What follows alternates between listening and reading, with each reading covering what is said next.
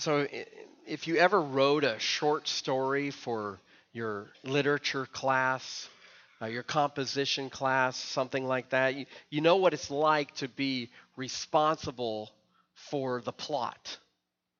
Responsible. You maybe you followed your teacher's instruction and you outlined and planned for uh, how this uh, plot was supposed to build and come to some sort of climax and and and uh, con- some sort of conclusion toward the end? Or maybe you were just one of those like it's just going to come to me and you're like just write well you know for some of us that wouldn't have been typing. Um, it would have been writing uh, with a pencil. And um, no, I don't think any of you were carving it in stone. Um, at that time. But anyways, just that's that's an old joke. But um, maybe you experienced your teacher's evaluation. Where are you going with this? What was your point here? Maybe uh, you've told a bedtime story to a child. And, and as you the story takes a particular turn, the child says, "Wait, wait, wait, wait!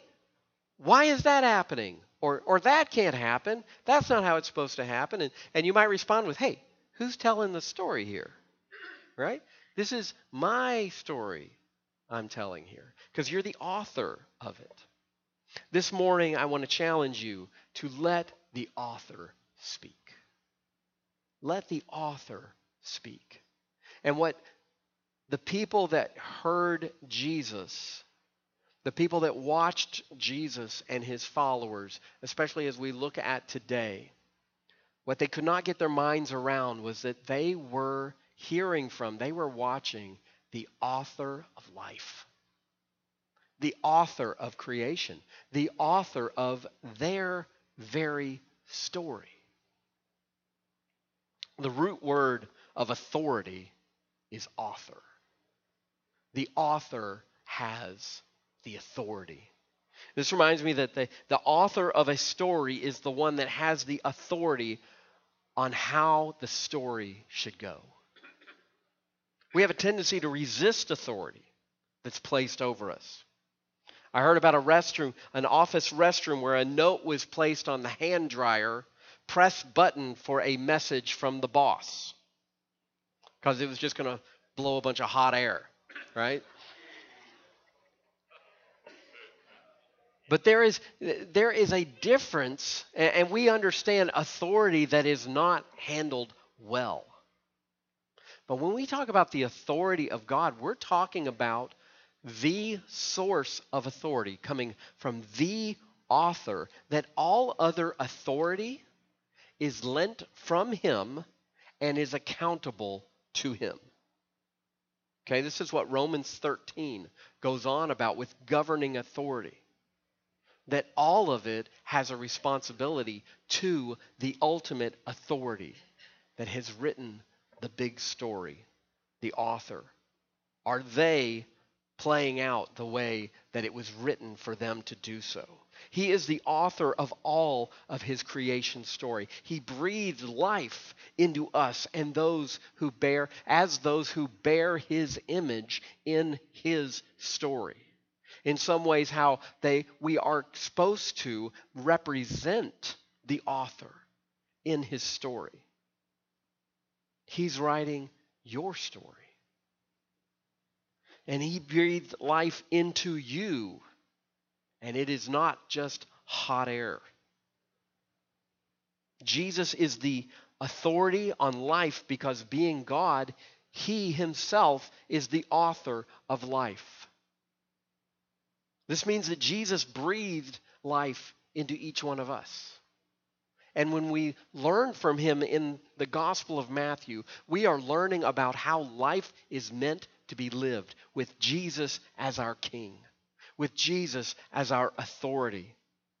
But we read, we, we read in John 1 about Jesus being the author of life, about Jesus being a part of God's creation life, which includes breathing life into us. We read in John 1, verses 1 through 4 In the beginning was the Word. This, word, this term meaning referring to Jesus because he is our ultimate message from God. The Word was with God, and the Word was God. He was in the beginning with God. All things were made through him. And without him was not anything made that was made. So nothing on this planet can say, I don't belong to you. You're not the boss of me. In him was life. And the life was the light of men. As creator, Jesus is the author of life, he is the source of life.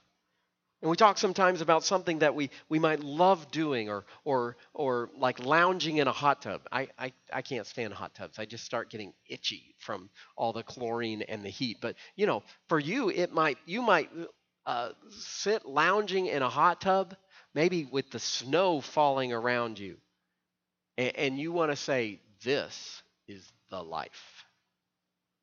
Right? Or maybe it's uh, freezing in a tree stand over these last, you know, 6 a.m. in the morning, the sun's not even up, and and you are ready to kill anything that your tag says that you kill can kill when it walks in front of you. And you're sitting there thinking, this is the life. God has made very clear, He has shown very clearly that in following Jesus, we find life. This is what is meant that in him was life, and the life was the light of men. It's because he is the author of life who lived life so that we might see how life is meant to be lived. His very life is a message. That's why he's called the Word in John 1. And this is what is part of what it means that he is the Word. In today's passage, we find the, the learned people of the day finding out that they have something to learn from the author of life. And it's going to take submit, some submission to his authority as the author. Sadly, since they consider themselves the experts, they're not very open to what Jesus has to say. So we start Matthew chapter 12 in verse 1. At that time, Jesus went through the grain fields on the Sabbath. His disciples were hungry, and they began to pluck heads of grain and to eat. But when the Pharisees saw it, they said to him, Look, your disciples are doing what is not lawful to do on the Sabbath. So the idea was um, many of the grain fields uh, for, for Jewish farmers that were abiding by what the law told them to do is they would as they would harvest the the grain they would leave the corners and the edges uh, the spots in the field that they missed they were to leave it there.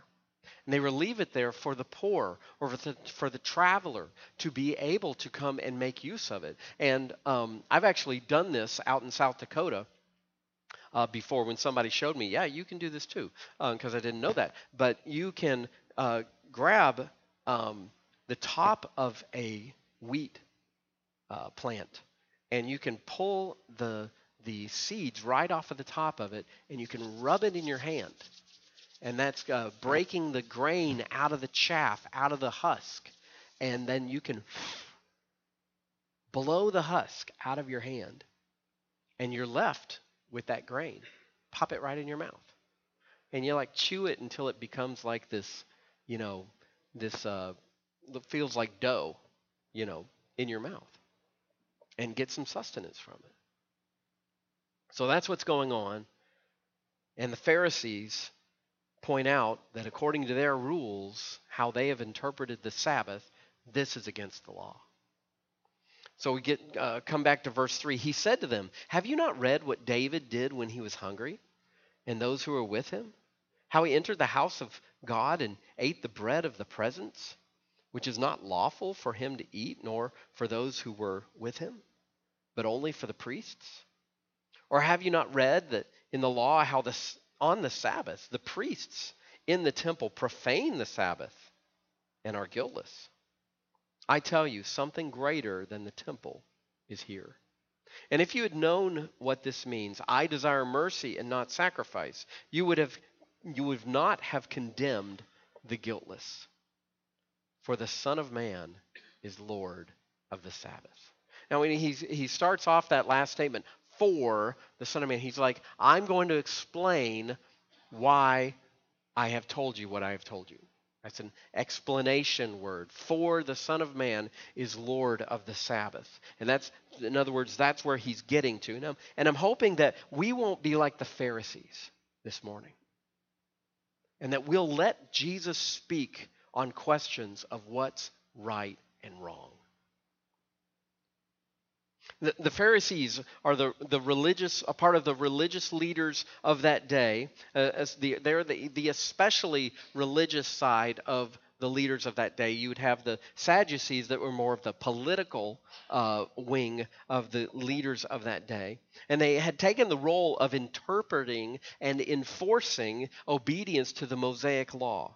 And at one point, uh, there became 39 different categories of what would be considered work that was not allowed on the Sabbath. And, and, I, and I looked this up online. You can actually find um, what I saw was this diagram that basically looked like uh, the table of elements of all the different 39 categories of work that, that Jews, Orthodox Jews today, still uh, try to avoid on Saturday the Sabbath, the seventh day of the week.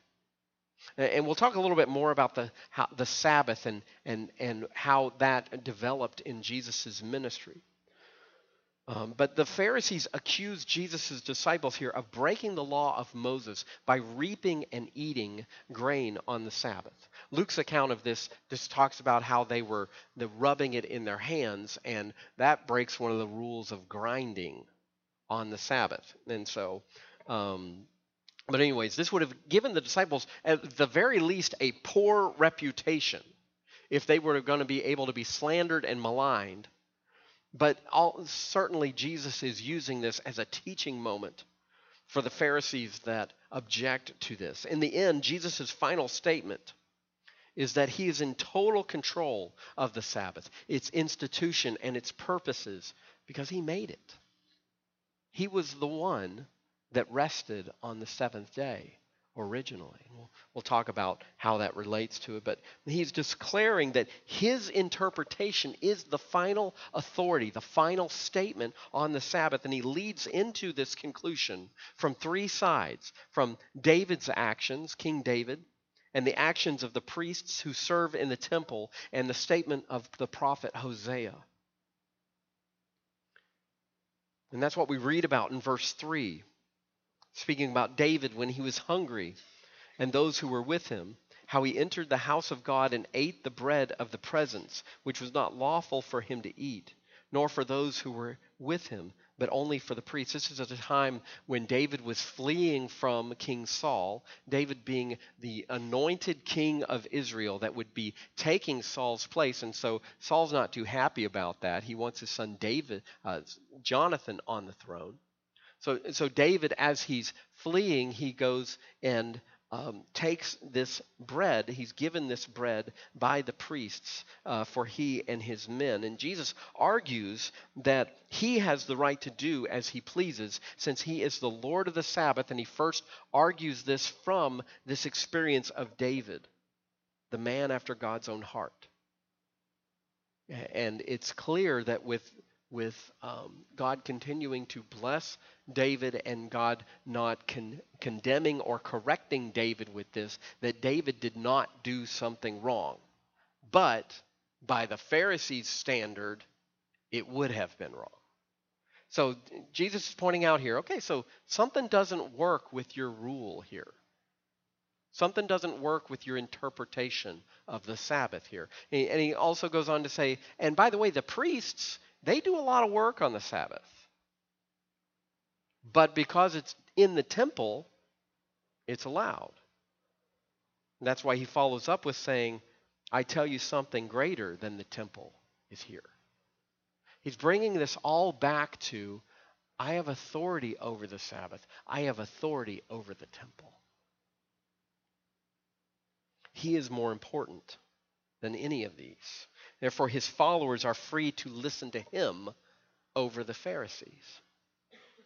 And he goes on to, to quote Hosea if you, uh, if you had known what this means, I desire mercy and not sacrifice, you would not have condemned the guiltless. The guiltless being the disciples, but they're being claimed, they're being uh, pointed out cons- that they are guilty by the Pharisees' standards in their interpretation of the Sabbath. His third argument here is that the Pharisees' unjust condemnation comes from one of God's prophets. Uh, labeling it as such. He's showing how his arguments are closer to the heart of God the Father who cares more about mercy. It's like if you're going to do, if you're going to keep my Sabbath law or be merciful to others, what's more important to me is that you be merciful. Notice he does not argue that his disciples aren't breaking the Pharisees' interpretation of the law.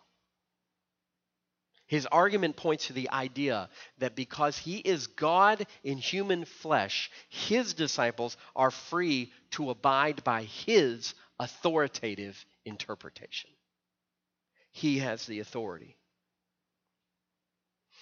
You know, um, there, one of the first uh, Disney movies, uh, af, you know, that I had any interest in. I know this. This is like you're gonna be like, what is this? I don't know what it was. Maybe it was because uh, it was it was uh, mer- mermen and mermaids or whatever. You know, it's fascinating to me. But it was a Little Mermaid. All right. It is also one of the first Disney princess movies where basically the storyline was don't listen to your parents, do your own thing, become your own person. So, anyways, but so so the Little Mermaid has this friend that's a seagull named Scuttle, and, and the Little Mermaid is fascinated with life on land. And that's kind of in the story of the Little Mermaid. That's like the forbidden thing that the parent doesn't want her to do, but she's got it, just got to figure it out. And you know, in the end, her dad's like, "Oh, I'm so glad you didn't listen to me," which is that's. I just gave you the a Disney princess movie in in uh, ten words here. So, but uh, so the Little Mermaid's got this friend Scuttle, this seagull. Just get past it; it's a mermaid and a, a seagull talking to each other.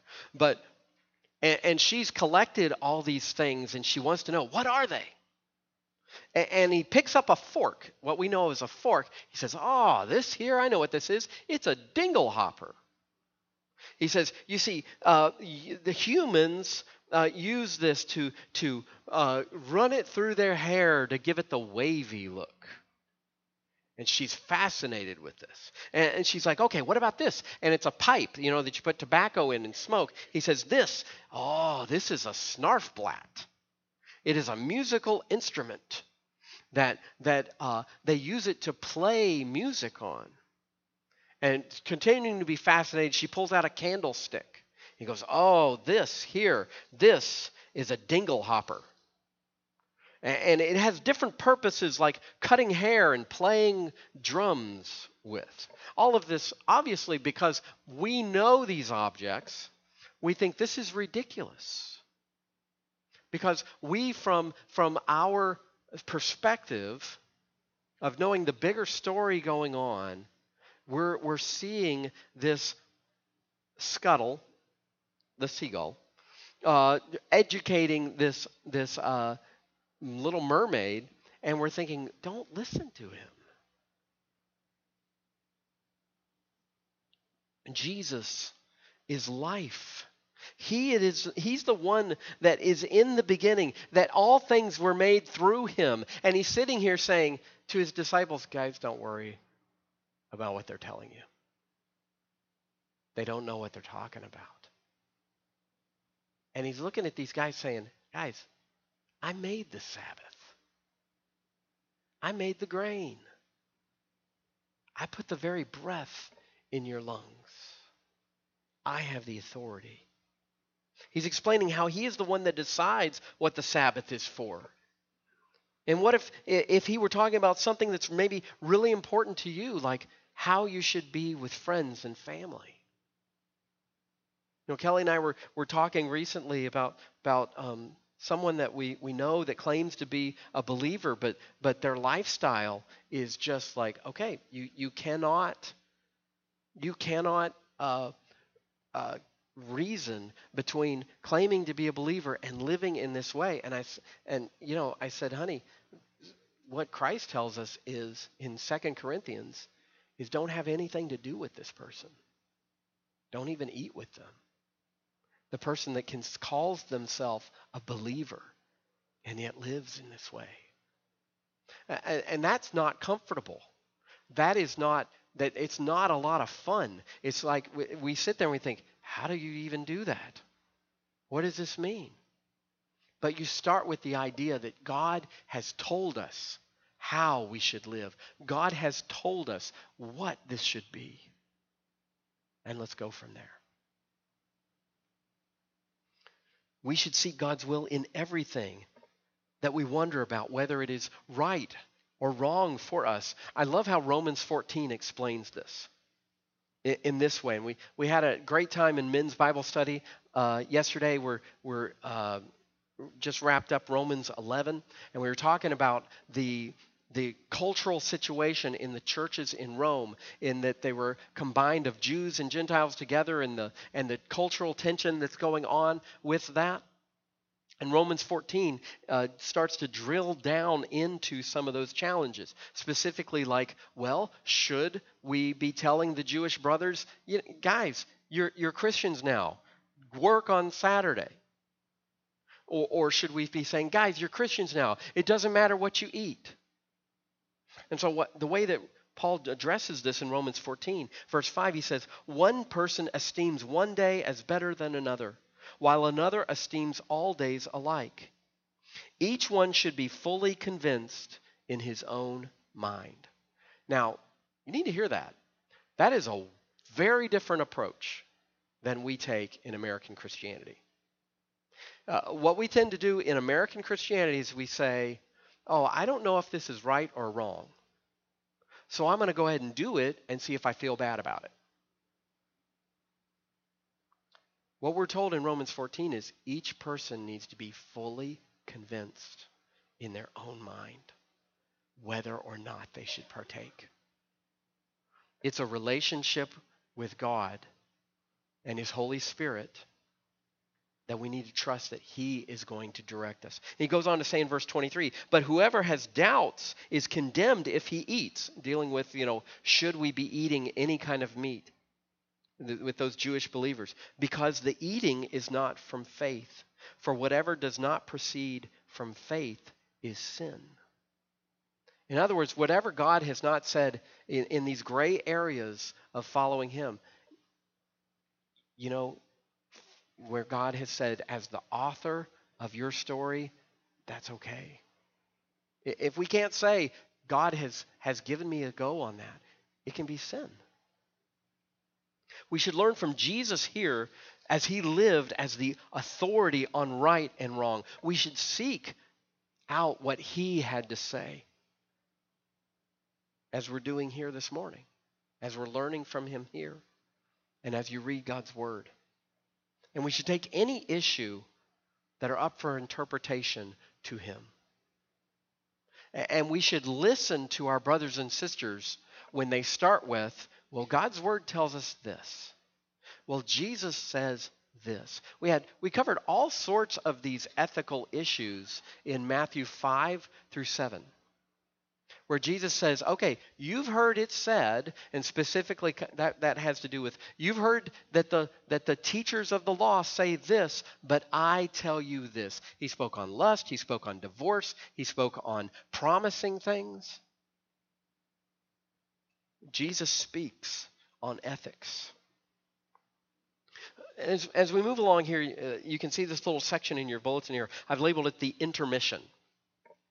How did Jesus change the Sabbath as the Lord of the Sabbath?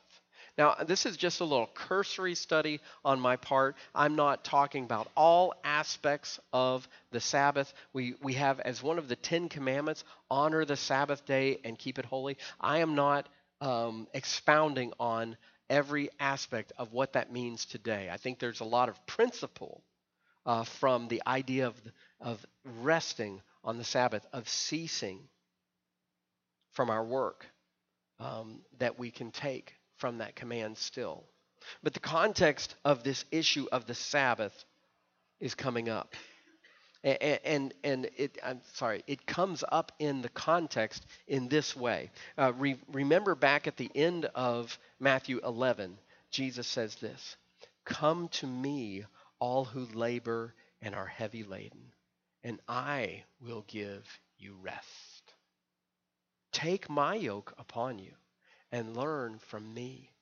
For I am gentle and lowly in heart, and you will find rest for your souls. So that idea of resting is already in the context here. And so Matthew tags this uh, uh, situation of Jesus and his disciples and the Pharisees out in the field right after Jesus is talking about resting. And, and I want to show you here that by resting in Jesus for our salvation, in, in many ways we have taken on God's Sabbath rest. And entering into a resting fellowship with God means trusting in God's perfect work and in his perfect will. Uh, the promised land that the the Hebrew people leaving Egypt and heading to Canaan as their promised land, that was represented rest for them. We talked about this in Hebrews. And, and specifically, if you read Hebrews 4 through 11, it will talk about how Jesus has become our rest. And, and, but just like those who had the opportunity to enter into the promised land, they, they refused to, and so they did not enter into God's rest. So that kind of comes into play in that. And we're not going to go fully into that. But we read in Hebrews 4, verse 4, he has said he has somewhere spoken of the seventh day in this way. So he's like, Yeah, I think there's something back in creation. And of course, everybody reading it is like, Yeah, in creation, that's when the Sabbath was instituted. And God rested on the seventh day from all his works. So we know that the Sabbath was instituted on the days of creation. Now, did God need to rest? No, he's all powerful. Okay? I honestly I think that that part of that was God saying, "You know what? I took a week to create everything and it only took me 6 days." But the word that's used here, why we know also that God didn't need a rest, is the term for Sabbath means to cease, to desist.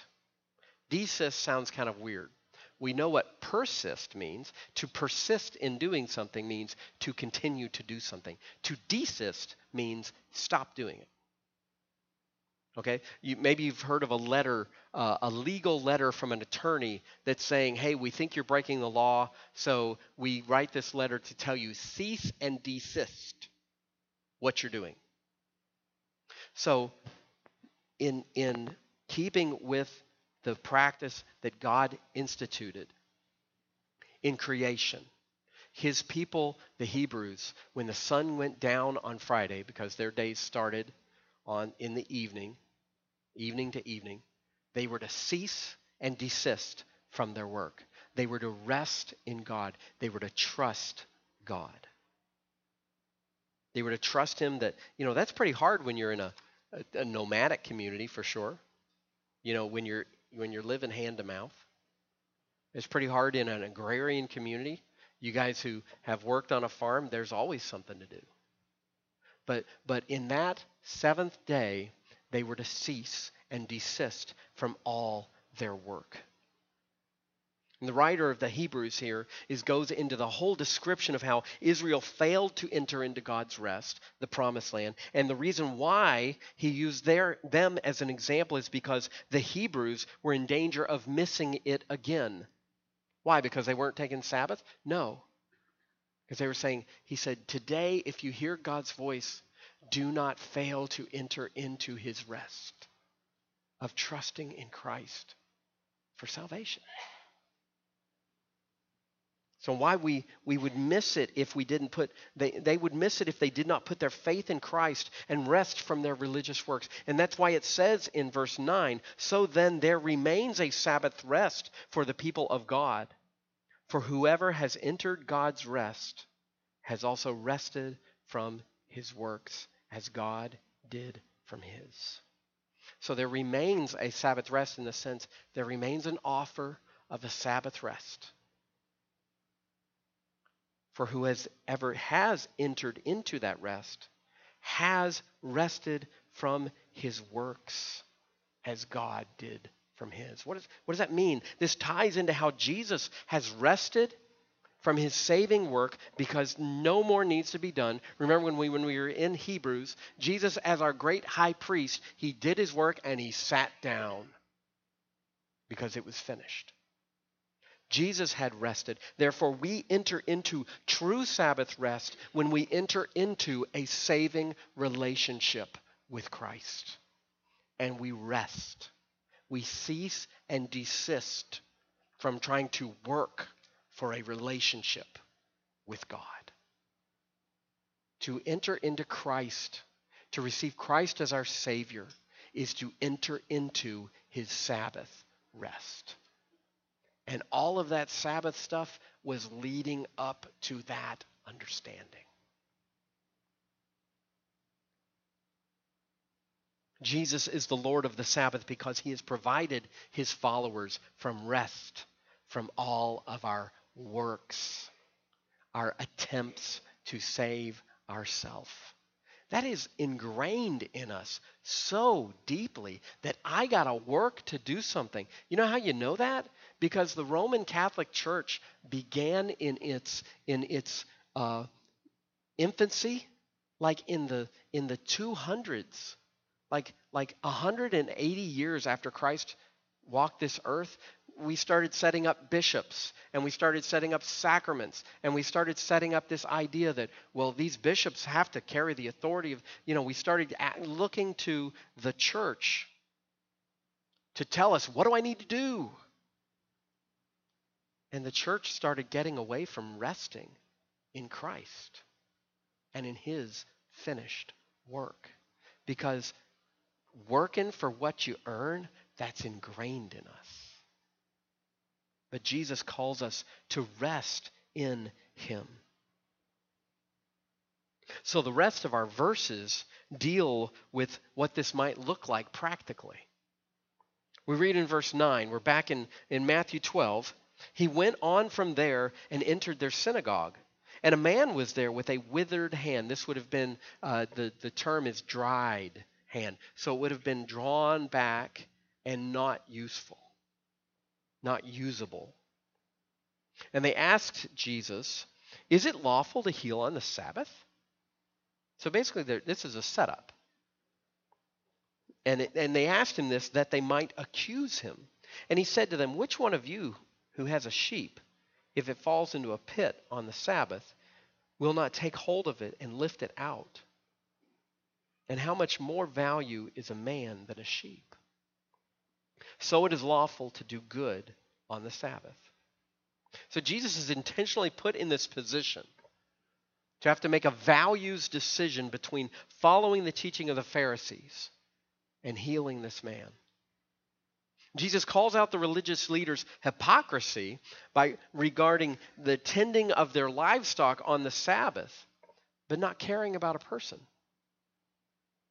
You know, maybe you guys have seen that internet video of the guy that that finally it's like, what is he tugging on? And he pulls an entire sheep up out of this trench, and the sheep goes bounding away and back back into the trench again. You'll have to look that up. It's hysterical. It's not illustrating anything here this morning. But but you know, you do even these Pharisees, if something need done on that day, they were still going to do it. Like like rescuing their their livestock from a from a dangerous situation. But what we see here in connection with the with the previous verses, Jesus once again speaks from his own authority on the matter. It's almost like he's saying, I'm so glad you're asking because I'm the one that should be telling you how to live this out. That is not what they're thinking. That's their job in their minds. He goes on to say, uh, Then he said to the man, Stretch out your hand. You know, this is kind of like telling the paralytic, Stand up and walk. When did the healing happen? Before he stretched out his hand. It's a withered hand that can't be stretched out. Jesus says, Stretch out your hand. And the man stretched it out, and it was restored, healthy like the other. But the Pharisees went out and conspired against him how to destroy him. From this second section of dealing with the Sabbath, I hope you'll see to let Jesus speak on when it's right to do good. How often we find ourselves uh, rationalizing a sin of omission? Okay, maybe you've heard of committing sin, but we also sin when we omit doing good. A sin of omission of doing good. The Lord is laying uh, something heavy on our hearts, say. And, and, we think, well, well, I'm, I'm on a way, I'm on my way to, to something important. I, I shouldn't be late. Or I, I don't want to offend that person by asking if they need financial help. You know, I was on the phone with, with a guy yesterday, um, an awesome Christian brother, and I'm looking forward to uh, having him come up and speak at the, the Montgomery County Christian Men's Breakfast. And just in the course of our conversation, he, he talks about, he says, Well, you know, the lady I'm with, you know, we got five kids and all this. And I'm kind of checking this guy out as I'm talking to him and stuff. And, I, and I just said, when I, you know, just over the course of the conversation, I had an opportunity talking to him, and I said, Hey, I just need to ask you. I said, You mentioned the lady I'm with. And I knew this guy has a real vibrant testimony and things. I said, So I'm assuming that at some point God told you you should marry that lady. And he goes, Oh, yeah, we're married. Yeah, absolutely. I said, Okay. And I just said, You know, you know I care about you because I asked you that. you know, because it just did, I, you know, in, in, this day and age. But but it was a it was something that the Lord laid on my heart. It was like you need to ask this guy when he says the lady I'm with. You don't know him from Adam, and in some ways it was kind of like, JD, this might be something that this guy needs for you to speak into his life. But those moments where it's like, God wants you to say something. God wants you to ask something. God wants you to, to ask that accountability question. God wants you to follow up on, on that thing that that person said, hey, can you check on me with this? You know, we might think, I, I should wait until see if the situation clears up, and then I'll see if I need to step in and do something. When the Lord is laying something heavy on our hearts, let Jesus speak on when it's right to do good. And certainly, he has spoken plenty in his word, and that is the first place that we should be listening. But let, let, uh, let's take what Jesus says here to heart. It is always the right time to do good. Let Jesus tell you what is the good you should be doing. And we'll touch on enabling a little bit here. But he says, um, it is lawful to do good on the Sabbath. Jesus, with his authority, and that's what we should be surprised by here. The authority that Jesus just basically, he didn't say, well, Rabbi so and so says this, and you have the, this uh, in the Talmud, and you have this in the mikvah. And no, he just says, okay, it's right to do good on the Sabbath, guys. Because he's speaking from his authority. And we should listen to his authoritative voice. Take note here, Jesus has told us that he always does what the Father tells him to do. There were plenty of other people that needed healing that day. So it wasn't a matter of Jesus just saying, hey, if I come across a person that needs healing, I'm supposed to heal them. No, he has told us, whatever I do, I do as the Father commands. And in this particular time, the Father is saying, it's go time. And so basically, this means that Jesus is taking the Pharisees' concerns and he is filing them in the round cabinet under his desk. Because the Father has said, it's go time. Use your power to heal this man. We see this in the story of the Good Samaritan that Jesus teaches on in Luke 10, where we told about a man was going down from Jerusalem to Jericho, and he fell among robbers who stripped him and beat him and departed, leaving him half dead. Now, now by chance, a priest, okay, well, this guy, you should, you know, the, the idea here is okay, the priest is going to know how to deal with this.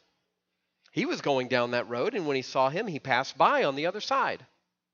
So, in, in, in the idea, if we have the idea that this priest is our authority, the idea would be okay, that's what you're supposed to do. Then it says, likewise, a Levite. Okay, here we got another person that should know what they're doing. When he came to the place, he saw him and passed by on the other side.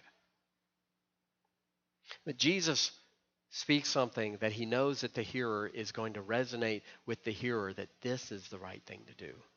But a Samaritan, as he journeyed, came to where he was, this man that had been beaten and left for dead. And when he saw him, he had compassion. And he went to him and bound up his wounds, and pouring on oil and wine, then he set him on his own animal and brought him to an inn and took care of him. So, in their culture, the priest and the Levite would have been like the standard of, okay, this is how you're supposed to deal with it.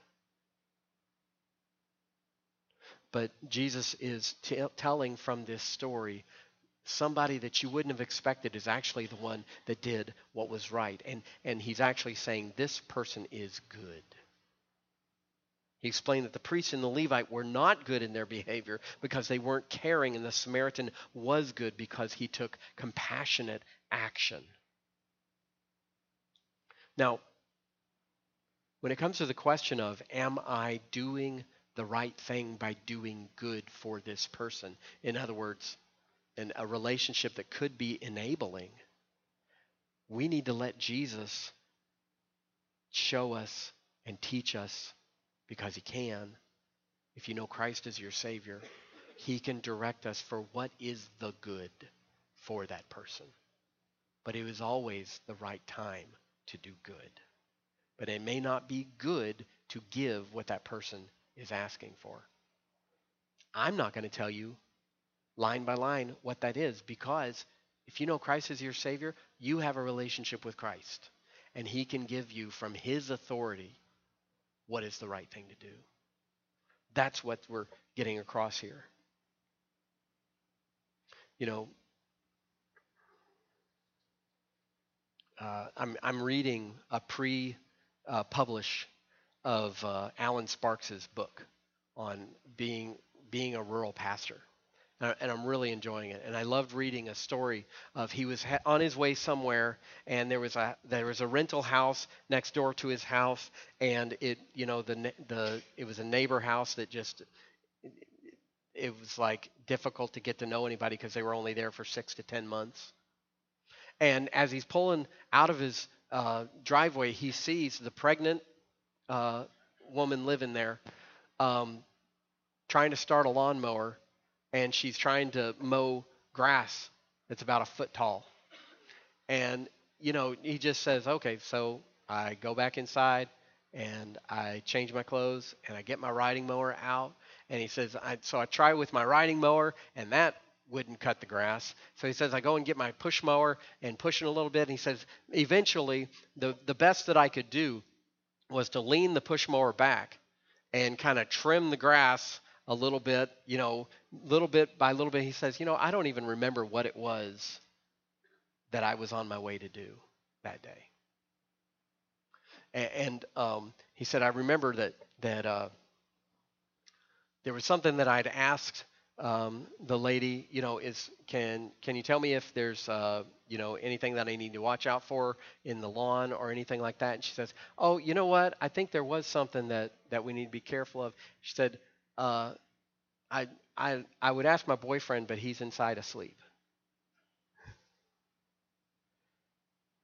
And, you know, he just thought to himself, you know, Lord, you told me to do this. So it's the right thing to do. And, and, he, and he left it with that.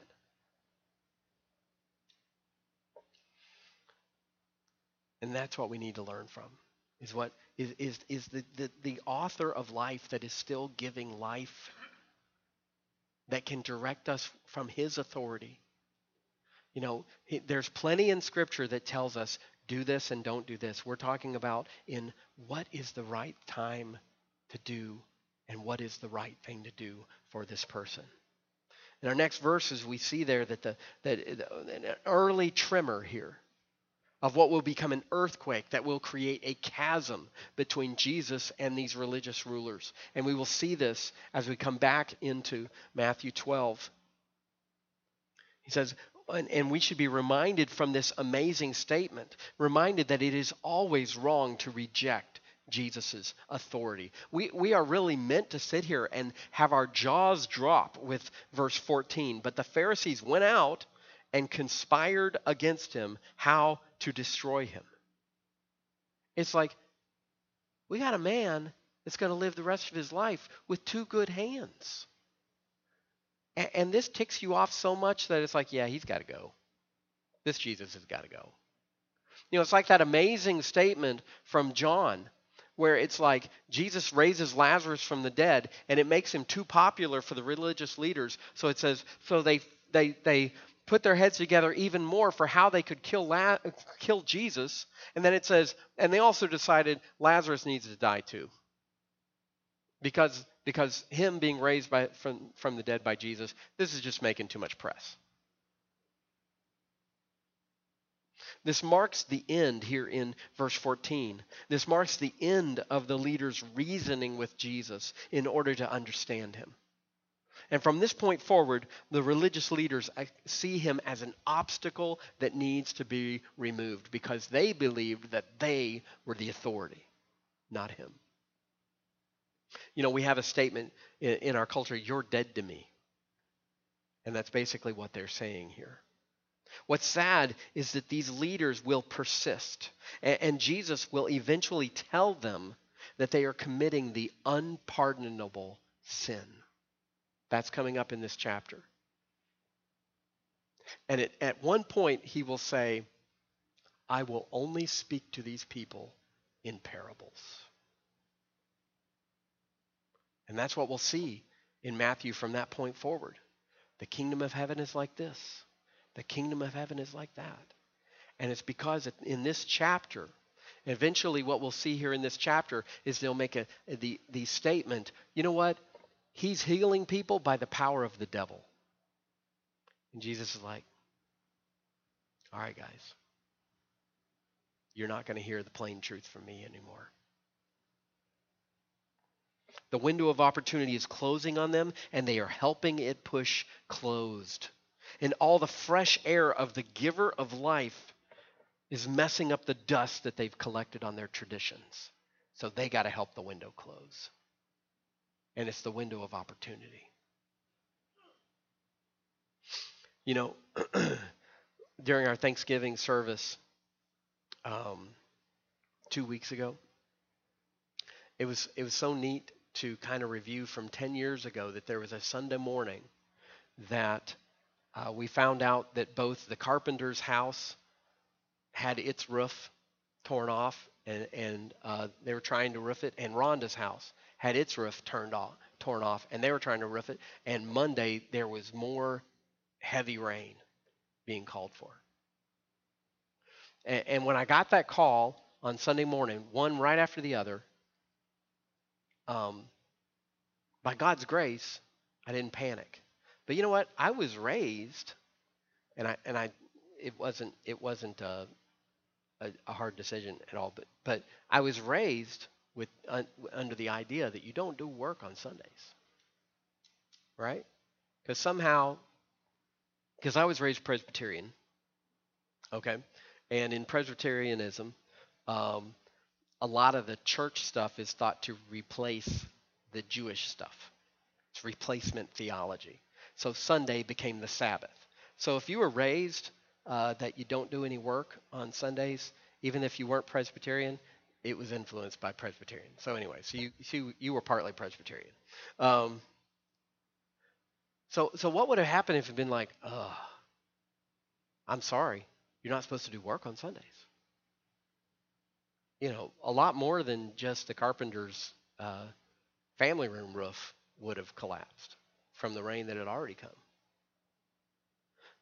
But instead of, of uh, a tradition holding up the good that God wanted us to do, we were able to stop and say, you know what? God is sovereign. If, if this is the predicament that God has put members of our church family in, this is a predicament that He has put us in, and we uh, know that He is going to provide through us what He wants done. And that's how it works. He is the author of life. He is he has a sovereign plan. And, and, and here's the deal. Of course, these men eventually would, quote unquote, destroy Jesus. They would kill him. They would use, by political maneuvering, they would use the Romans to do it, and they could wash their hands and say, We didn't do it.